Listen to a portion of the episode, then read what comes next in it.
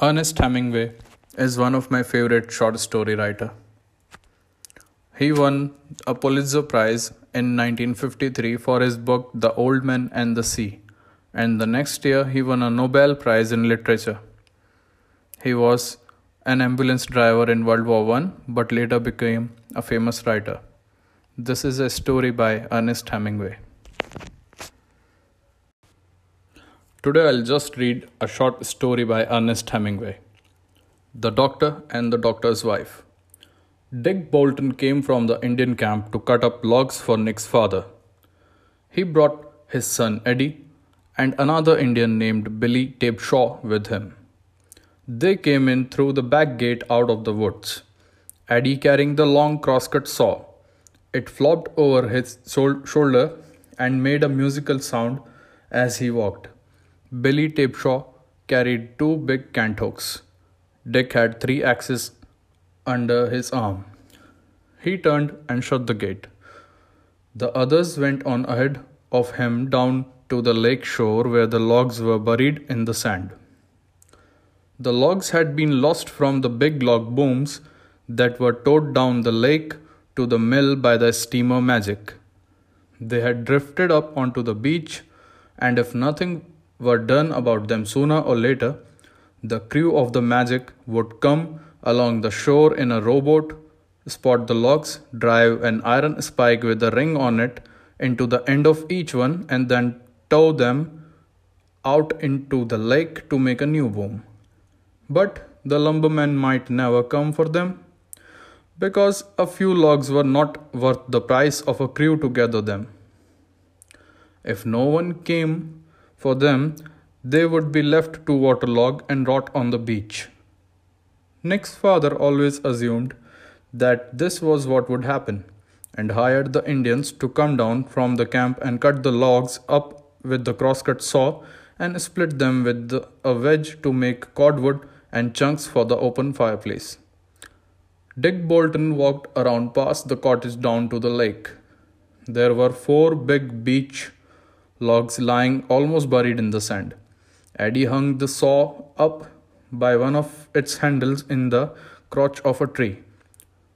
Dick put the three axes down on the little dock. Dick was half breed, and many of the farmers around the lake believed he was really a white man. He was very lazy, but a great worker once he was started.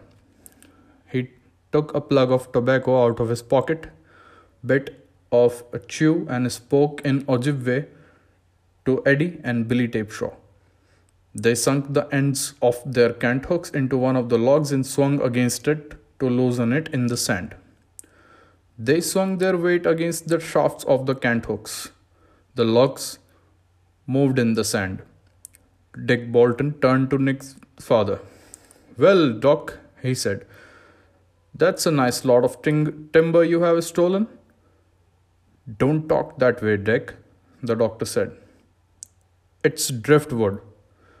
Eddie and Billy Tabeshaw had rocked the log out of the wet sand and rolled it toward the water. Put it right in, Dick Bolton shouted.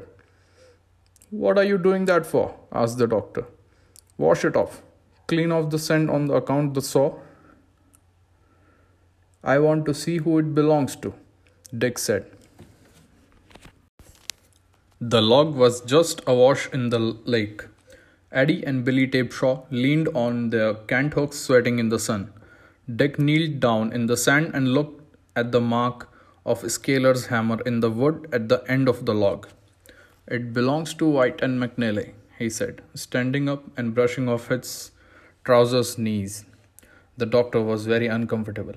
You'd better not saw it up then, Dick, he said shortly.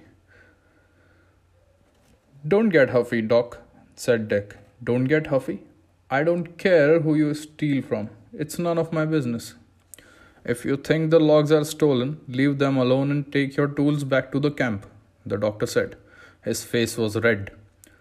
Don't go off at half cock, Doc, Dick said. He spat tobacco juice on the log. It slid off, thinning, in the water. You know they are stolen as well as I do. It don't make any difference to me, all right? If you think the logs are stolen, Take your stuff and get out. Now, Doc, take your stuff and get out. Listen, Doc. If you call me Doc once again, I'll knock your eye teeth down your throat. Oh, no, Doc, you won't. Dick Bolton looked at the doctor. Dick was a big man. He knew how big a man he was. He would like to get into fights. He was happy. Addie and Billy Tabeshaw leaned on their cant hooks and looked at the doctor. The doctor chewed the beard of his lower lip and looked at Dick Bolton. Then he turned away and walked up the hill to the cottage. They could see from his back how angry he was. They all watched him walk up the hill and go inside the cottage.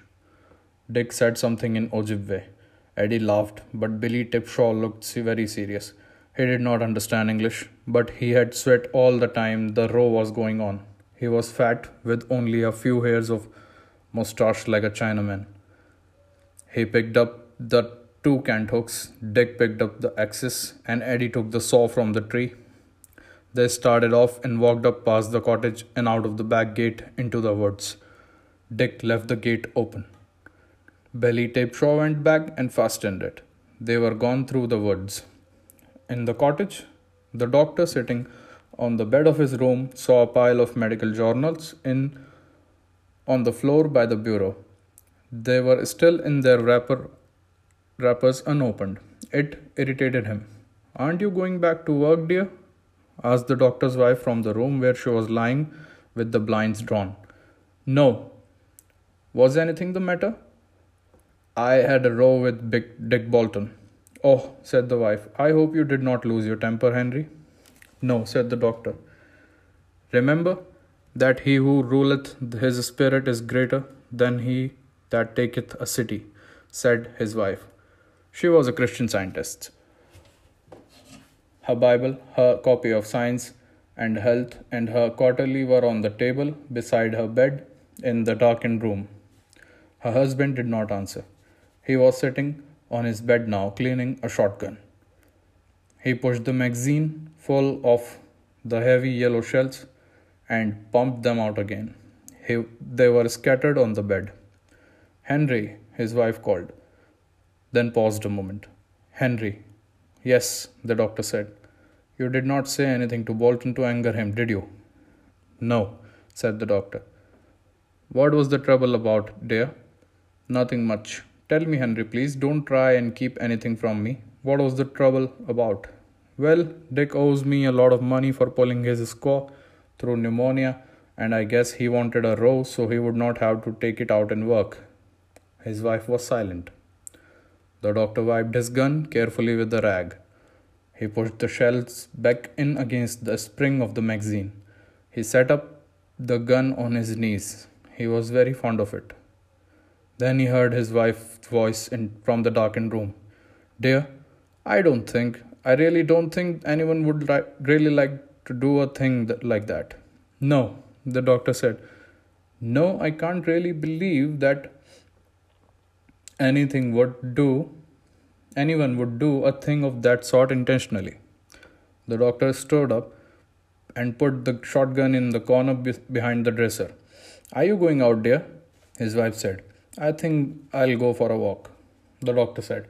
If you see Nick, dear, will you tell him his mother wants to see him? His wife said. The doctor went out on the porch. The screen door slammed behind him. He heard his wife catch her breath when the door slammed. Sorry, he said, outside her window with the blinds drawn. It's all right, dear, she said. He walked in the heat out of the gate and along the path into the hemlock woods. It was cool in the woods even on such a hot day. He found Nick sitting with his back against a tree, reading. Your mother wants you to come and see her, the doctor said. I want to go with you, Nick said. His father looked down at him. All right, come on then, his father said. Give me the book.